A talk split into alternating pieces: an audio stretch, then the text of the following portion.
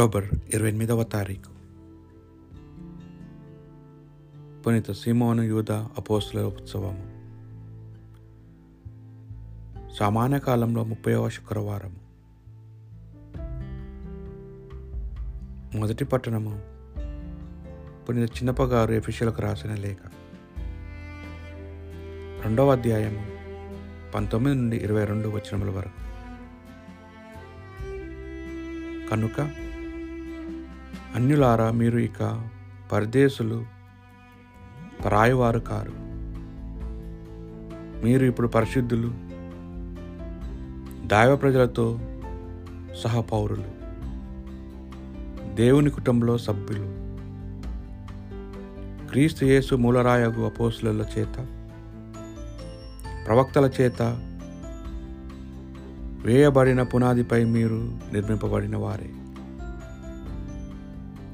ఆ భవనమంతయు ఒకటిగా నిలిపి దానిని ప్రభువునందు పవిత్ర దేవాలయమగు పెంపొందించు వాడు క్రీస్తే.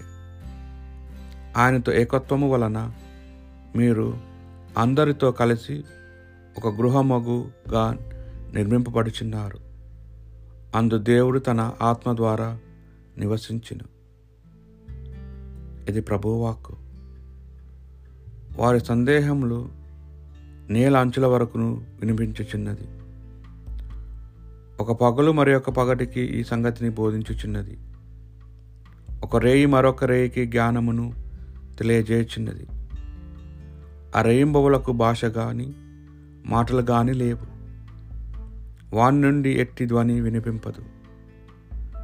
వారి సందేశము నేల అంచుల వరకు వినిపించుచున్నది ఆయనను వాని స్వర్మ భూమి యందు అంతటా వ్యాపించున్నది వాని సందేశము నేల అంచుల వరకు వినిపించుచున్నది.